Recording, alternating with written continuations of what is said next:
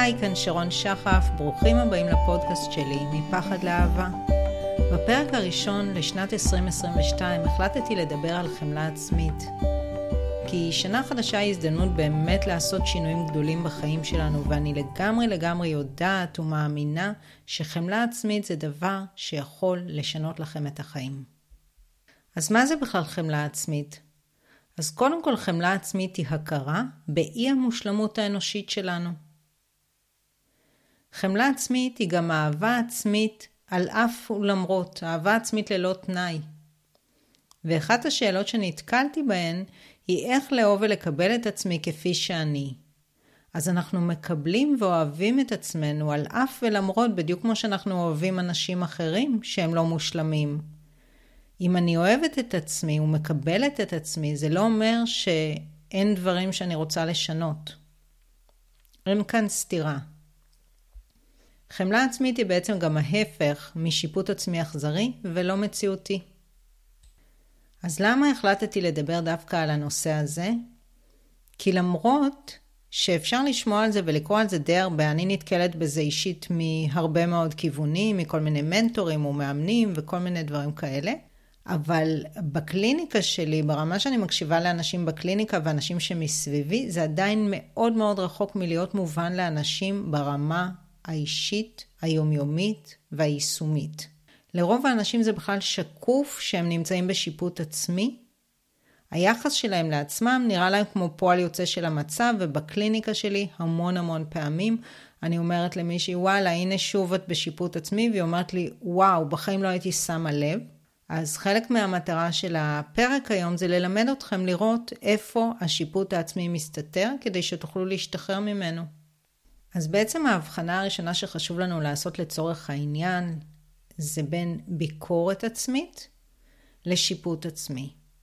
ביקורת עצמית בריאה מאפשרת לנו ללמוד מטעויות העבר ולהשתנות. וזה דבר שדווקא חסר לרוב האנשים, ואני רואה את זה בעיקר בהקשר של אה, יחס לאחרים. זה דבר שאנשים מאוד לא אוהבים לקחת עליו אחריות, וכן, הרבה פעמים מצדיקים את עצמם ומסתכלים למה האחר אשם. לא לוקחים אחריות על היחס שהם מפנים, על האנרגיה שהם מפנים מאחורי הקלעים. אז פה חסרה ביקורת עצמית בריאה, וכן, אה, ביקורת עצמית היא דבר מאוד מאוד חשוב, שיאפשר לנו להשתפר, להשתנות, וגם לקבל תוצאות אחרות מהאנשים שבעצם סובבים אותנו. שיפוט עצמי לעומת זאת הוא דבר מאוד מאוד הרסני ופוגעני כלפי עצמנו. מטאפורית, אה, אפשר לדמות את זה להלקאה עצמית, ואני תמיד אה, מסתכלת על בן אדם, ככה רואה בעיני רוחי בן אדם שמחזיק שוט ביד ומצליף בעצמו. ובאנגלית באמת אומרים beating myself up. כשמדברים על שיפוט עצמי, אז לצורך העניין, אם אני אומר הלקאה עצמית, הכוונה לאותו שיפוט עצמי הרסני ופוגעני שאנחנו מדברים עליו. שהוא בעצם ההפך מחמלה עצמית. אז חמלה עצמית מופיעה כל פעם שהשיפוט העצמי הזה נעלם, כל פעם שאנחנו מוותרים עליו. אז מה המחיר שאנחנו משלמים כשאנחנו מתעקשים להצליף בעצמנו ולשפוט את עצמנו בחומרה. אז קודם כל זה מאוד מאוד מוריד אנרגטית, זה מכלה לנו את האנרגיה. אנחנו מרגישים מותשים, אנחנו מרגישים מלאי רגשות קשים, אין לנו כוח לשינוי, אין לנו מוטיבציה לשינוי. זה פוגע בתחושת הערך העצמי, בגלל שברגע שאני מדברת לעצמי בצורה מכוערת, ומתייחסת לעצמי כמו למטומטמת שלא מצליחה ליישם, או זאת ששונה מכל האנשים הנורמליים במרכאות, אז אני מרגישה מאוד מאוד קטנה. זה כמובן גורם לרגשות קשים, זה גורם לנו לעצב על המצב, לתסכול, לכעס על עצמנו, לדכדוך, ואפילו באמת יש לא מעט אנשים שנמצאים בדיכאון וחרדה, ואם תשאלו, הם יגידו לכם, אני יושב וגומר את עצמי. למה אני לא ככה ולמה אני לא אחרת. שיפוט עצמי זה גם בעצם להתעסק בטפל ולא בעיקר, ואז בעצם אני מתקדמת בדרך לשום מקום. דוגמה טובה שככה נתקלתי בה היא דוגמה למישהו בפורום למדיטציה שכתב על זה שהוא מאוד כועס על עצמו, שהוא לא מצליח ליהנות מהמדיטציה. והרי המטרה של מדיטציה היא בעצם להיות מאושרים, להרגיש טוב יותר, וכשהוא שופט את עצמו, ואני נתקלתי בזה לא אחת אצל אנשים שעוסקים במדיטציה, כשהוא שופט את עצמו ושם במרכז את הצורך להצליח במדיטציה, במרכאות, אני אומרת להצליח, כי מהי ההצלחה במדיטציה? הוא לא שם במרכז את האושר. דוגמה נוספת היא, יש הרבה דוגמאות, אבל סתם עוד דוגמה שעלתה לי זה אחרי פרידה, שמישהי תגיד, למה אני מרגישה ככה? היא ככה תקונן, איך זה שאני מרגישה ככה? למה אני מרגישה ככה? אה, הייתי כבר צריכה להתגבר, הוא בכלל לא אוהב אותי, אני לא מבינה למה אני צריכה להרגיש ככה. במקום, אוקיי, פאק, אני מרגישה ככה, אבל מה אני יכולה לעשות כדי להרגיש טוב יותר? איזה צעד מעשי קטן אני יכולה לנקוט בו כדי להרגיש טוב יותר עכשיו? יש כל מיני סוגים של שיפוט עצמי, וככה בואו נכיר אותם קצת. אז סוג אחד זה שיפוט עצמי שמבוסס על טענות חסרות היגיון כלפי עצמנו, והטענה המרכזית היא ההתעקשות שהייתי צריכה להיות מסוגלת לקבל את ההחלטה שעכשיו נראית לי נכונה. אנשים יגידו את זה, הייתי צריכה, הם לא יגידו הייתי צריכה להיות מסוגלת, אלא הייתי צריכה, וכשאני אומרת הייתי צריכה, אני מניחה שלמעשה הייתי יכולה. ואני שואלת, האומנם? אולי אז בכלל לא חשבתי שההחלטה שלי נכונה. אולי חשבתי שהיא לא נכונה ולא היו לי כוחות נפשיים לשנות. אז אני יכולה פה להתעקש ולהגיד, אבל היו צריכים להיות לי כוחות נפשיים, או הייתי צריכה לעשות את זה למרות שלא היו לי כוחות נפשיים, אבל זה לא עובד ככה. ופה זה המקום שנכנסת חמלה עצמית, זה להבין שזה לא עובד ככה. ואולי אז לא רציתי עד הסוף. רציתי מצד אחד לעזוב ומצד אחד להישאר, ועדיין לא הייתי מוכנה לוותר על דברים מסוימים. וכשאנחנו מתעקשים, אותה התעקשות חסרת היגיון, אנחנו בעצם מושכים את העבר אל תוך ההווה. והעבר הזה שיכול היה להישאר בעבר מלכלך אנרגטית את ההווה וממשיך לפגוע בנו כאן ועכשיו. בעצם זה גורם לכך שאנחנו חיים במה היה יכול להיות במקום במה שיש. ואנחנו שורפים המון אנרגיה על המחשבה מה היה יכול להיות במקום על המחשבה מה אפשר לעשות עכשיו. סוג נוסף של שיפוט עצמי הוא שיפוט שמבוסס על ציפייה לא ריאלית למושלמות, שהוא היום דבר מאוד מאוד חזק ומרכזי בתרבות המודרנית, והרבה אנשים ככה אה, מאמינים שהם תמיד אמורים לחשוב את המחשבות הנכונות, תמיד להרגיש את הרגשות הנכונים, תמיד להתנהג באופן הנכון, או לרצות רק את הדבר הנכון, אני אומרת לכאורה. למשל, רק לאכול את האוכל הנכון ורק כשאני ממש ממש רעבה. אני אומרת הדבר הנכון לכאורה, כי לי אישית זה נראה כמו מלחמה עצמית חסרת תוחלת ולא הדבר הנכון. אמרות uh, מקובלות שקשורות לציפייה הלא ריאלית הזאת זה אמרות כמו אף בן אדם נורמלי לא היה מרגיש ככה, כל בן אדם נורמלי כבר מזמן היה עושה כך או אחרת, או מתגבר, או לא יודעת מה. בן אדם שמעריך את עצמו לא היה שלוש נקודות לוקח ללב, או מרגיש ככה, או מתנהג ככה. ולאמירות כאלה ולציפיות כאלה אין שום קשר למציאות. קודם כל, אנחנו לא רובוטים, ואנחנו לא יכולים תמיד להרגיש, לחשוב, להתנהג נכון.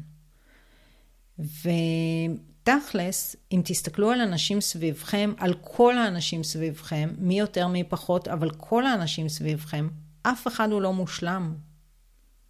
למרות שהרבה פעמים אנשים כן מחזקים אצל אחרים את האמונות האלה, שאפשר להיות מושלם כשהם מתייעצים איתם, ויש אנשים שכשאתה מתייעץ איתם הם יגידו לך כל מיני דברים אה, מופרכים שבאים לחזק את הדימוי העצמי שלהם, כמו אני לא הייתי נותן לזה... לגעת בי, ואני לא הייתי מגיב ככה, ולא הייתי נותן לזה להפריע לי, ואני כבר מזמן הייתי ככה ומזמן אחרת. עכשיו, זה שבן אדם אומר ככה, זה לא אומר שזה נכון. זה הרבה פעמים משהו שבא מאיזשהו צורך של האגו לחזק את הדימוי העצמי. והרבה אנשים אומרים דברים כאלה מתוך חוסר מודעות. הם לא שמים לב אפילו שהם משקרים, אבל הם לא באים לשקר, אבל הם בסופו של דבר לא אומרים את האמת, והם ברגע ההווה לא מרגישים ככה. פשוט תראו אם האנשים האלה שמייעצים לכם, באמת הכל מושלם אצלם בחיים.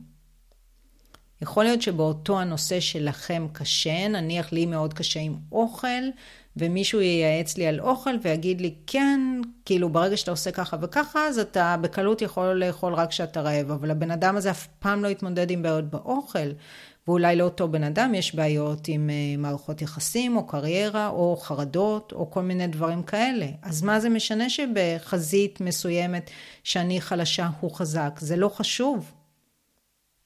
יש עוד דברים שככה בעצם מזינים את אותה ציפייה לא ריאלית למושלמות. אה, שני דברים עיקריים זה, קראתי לזה שקרים שמוכרים והצגה מסולפת ברשתות. היום יש המון המון מנטורים וכל אחד יכול לכתוב ולהגיד מה שהוא רוצה והרבה אנשים אומרים דברים שהם לא נאמנים לאמת כדי למכור. למשל, בוא אני אמכור לך קורס שיגרום לך תמיד, תמיד, תמיד להיות בביטחון עצמי מושלם. להסתדר עם כל בן אדם ובכל מצב, אף פעם לא להתעצבן.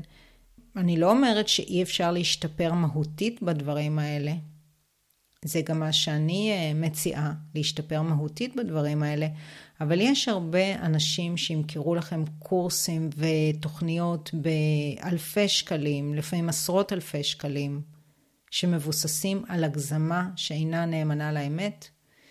ואם אה, תסתכלו אתם תראו הרבה פעמים אה, מנטורים שהתגלו במערומיהם, או שתלמדו להקשיב לכאלה שלא, ולראות את האלמנט המאוד חזק של מכירה שיש בדברים שלהם. דבר נוסף הוא באמת שכולנו מכירים, זה הצגה מסולפת ברשתות, וזה אפילו כל אחד יכול להסתכל על עצמו ולראות שהוא העלה את כל התמונות המחייכות והמושלמות, והוא יודע את הסיפור מאחורי התמונות האלה, אבל הוא לא תמיד יודע את הסיפור מאחורי התמונות של אחרים, וזה דבר שמשפיע גם כשאנחנו יודעים שיש בו שקר. סוג נוסף של שיפוט עצמי זה שיפוט עצמי על שטויות מיותרות, שנובע מתחושת חוסר ערך ורצון להיות יותר, יותר מה? יותר מוצלחים, יותר אה, מוצלחים בעיני עצמנו, בעיקר, ובעיני אחרים. אז אה, למשל, איך זה בא לידי ביטוי? אני רוצה להיות בן אדם שנהנה מדבר כזה או אחר. כי זה נראה לי נכון. אבל בפועל אני פשוט לא נהנית מזה. למשל, מה?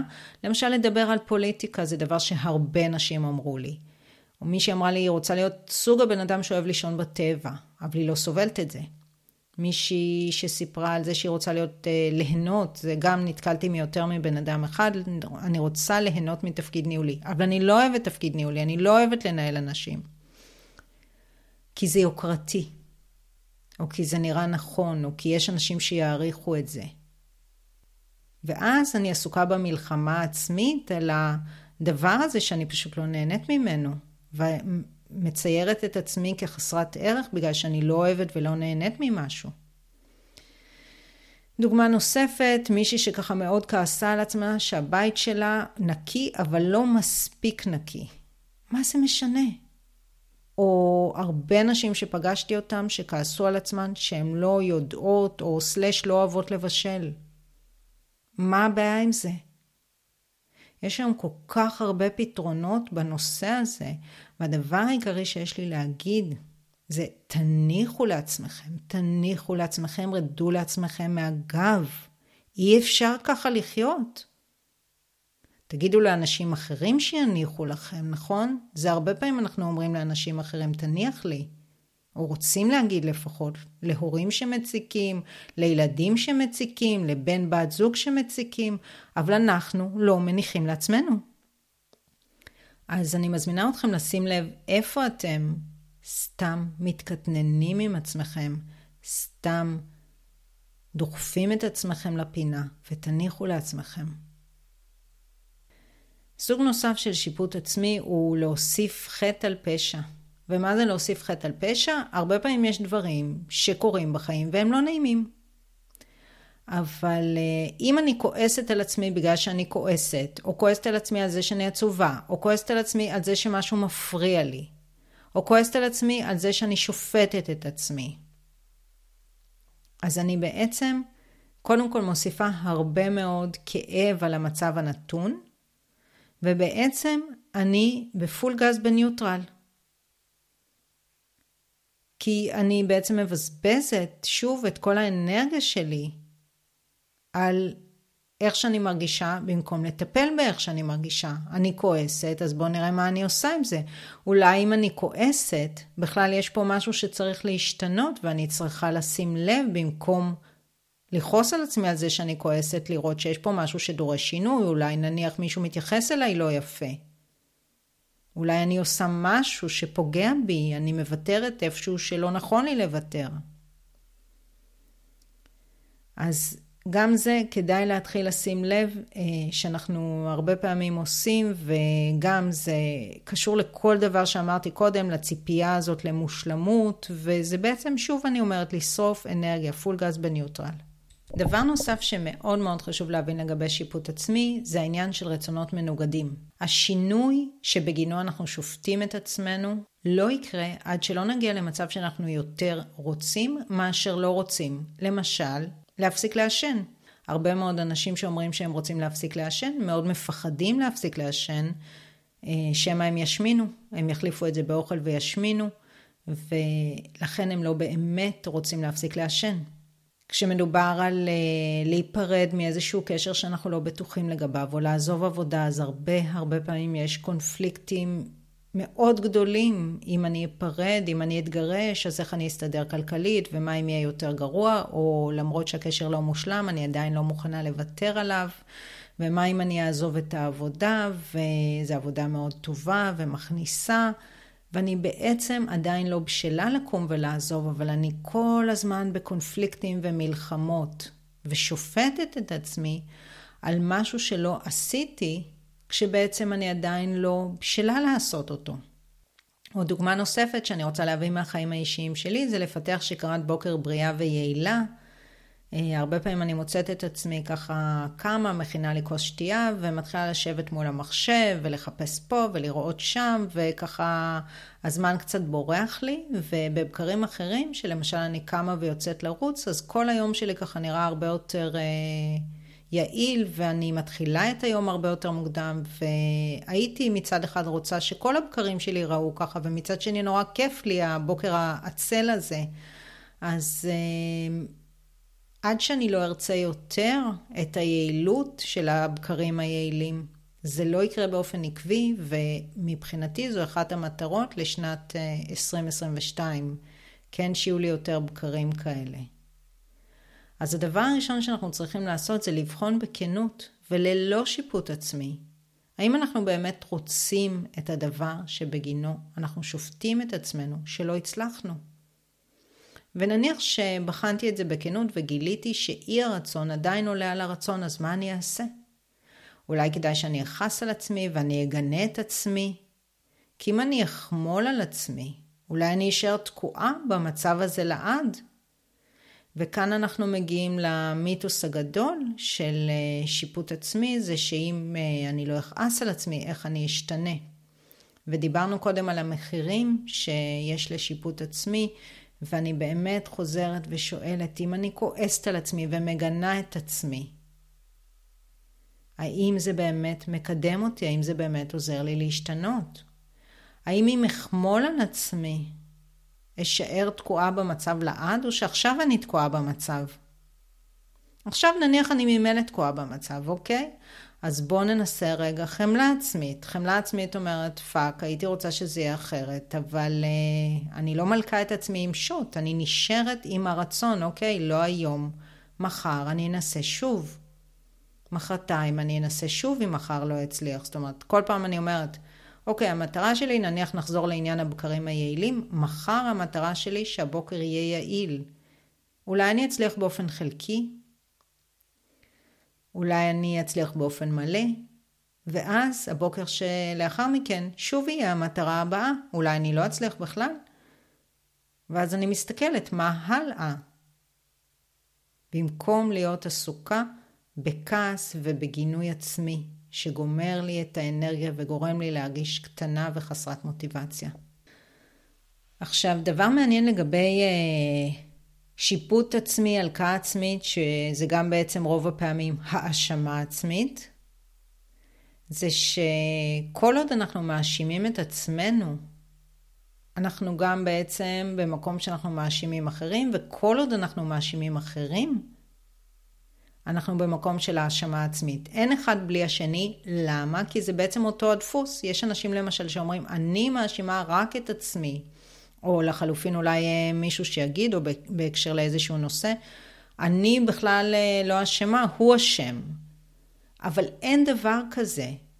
כי זה אותו הרעיון בדיוק. זאת אומרת, אם אני מאשימה את עצמי, אני אומרת, אני הייתי צריכה, כלומר, יכולה לעשות אחרת, או הוא היה צריך, כלומר יכול, לעשות אחרת. אז תדמו לעצמכם שאתם מחזיקים מין פנס או זרקור, ופעם אחת אני מפנה את הפנס אליי ואני אומרת אני הייתי צריכה, כלומר יכולה, ופעם אחת אני מפנה את הפנס לשם. אז אם אין לי חמלה כלפי עצמי, ואני לא אה, מבינה שלא יכולתי, אני גם לא אבין שהאחר לא יכול, ואז הרבה פעמים אני סוחבת כעסים קשים ומטענים של שנים, כי אני לא מוכנה לקבל ולהבין שבן אדם עשה כמיטב יכולתו, גם אם זה היה גרוע, גם אם זה גרם לפגיעה. ואני ממשיכה לשאת את העבר לתוך ההווה גם בהקשר של האשמת האחר. אני לא אכנס כרגע לעומק בנושא של האשמת האחר, שזה נושא מאוד מאוד כבד משקל בפני עצמו, אבל תסכימו איתי שכל מי שסוחב האשמות, סוחב תחושה של מרירות וכעס, תחושות מאוד מאוד קשות, הרבה פעמים ממשיך לחשוב על דברים שנעשו, לכעוס, לכאוב על זה, וזה בטח לא דבר טוב. והמפתח להתחיל להשתחרר מזה היא ההבנה, אני לא יכולתי, הוא לא היה יכול. אז בעצם ההזמנה שלי אליכם לשנה החדשה היא לוותר על שיפוט עצמי, על אף ולמרות, וכדי ש. אז קודם כל כדי לעזור לעצמי, כדי לעזור לעצמכם, כי זה תוקע וזה לא עובד. על אף היא המושלמות שלכם כאנשים. זוכרים אמרנו, חמלה עצמית זה הכרה באי המושלמות האנושית. ולמרות כישלונות חוזרים ונשנים, או טעויות חוזרות ונשנות, כי יש דברים מסוימים שהם מאוד עיקשים אצלנו כבני אדם, ואנחנו צריכים לסלוח לעצמנו בפעם המיליון, וגם בפעם המיליון ואחת. אז על מה אנחנו מוותרים כשאנחנו מוותרים על שיפוט עצמי?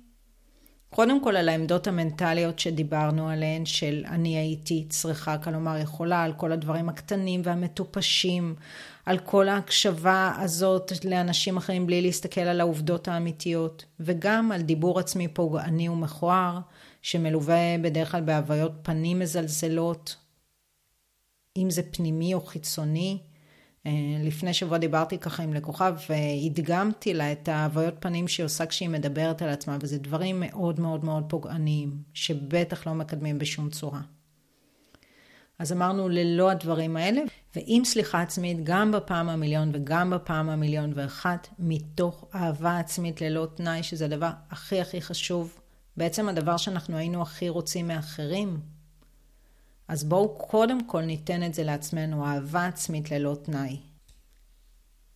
אז שיהיה בהצלחה, אני מקווה שנהניתם מהפרק ושהפקתם ממנו ערך, וכמובן, אם נהניתם, שתפו אותו עם אנשים אחרים ותזמינו אותם להאזין לפודקאסט הזה.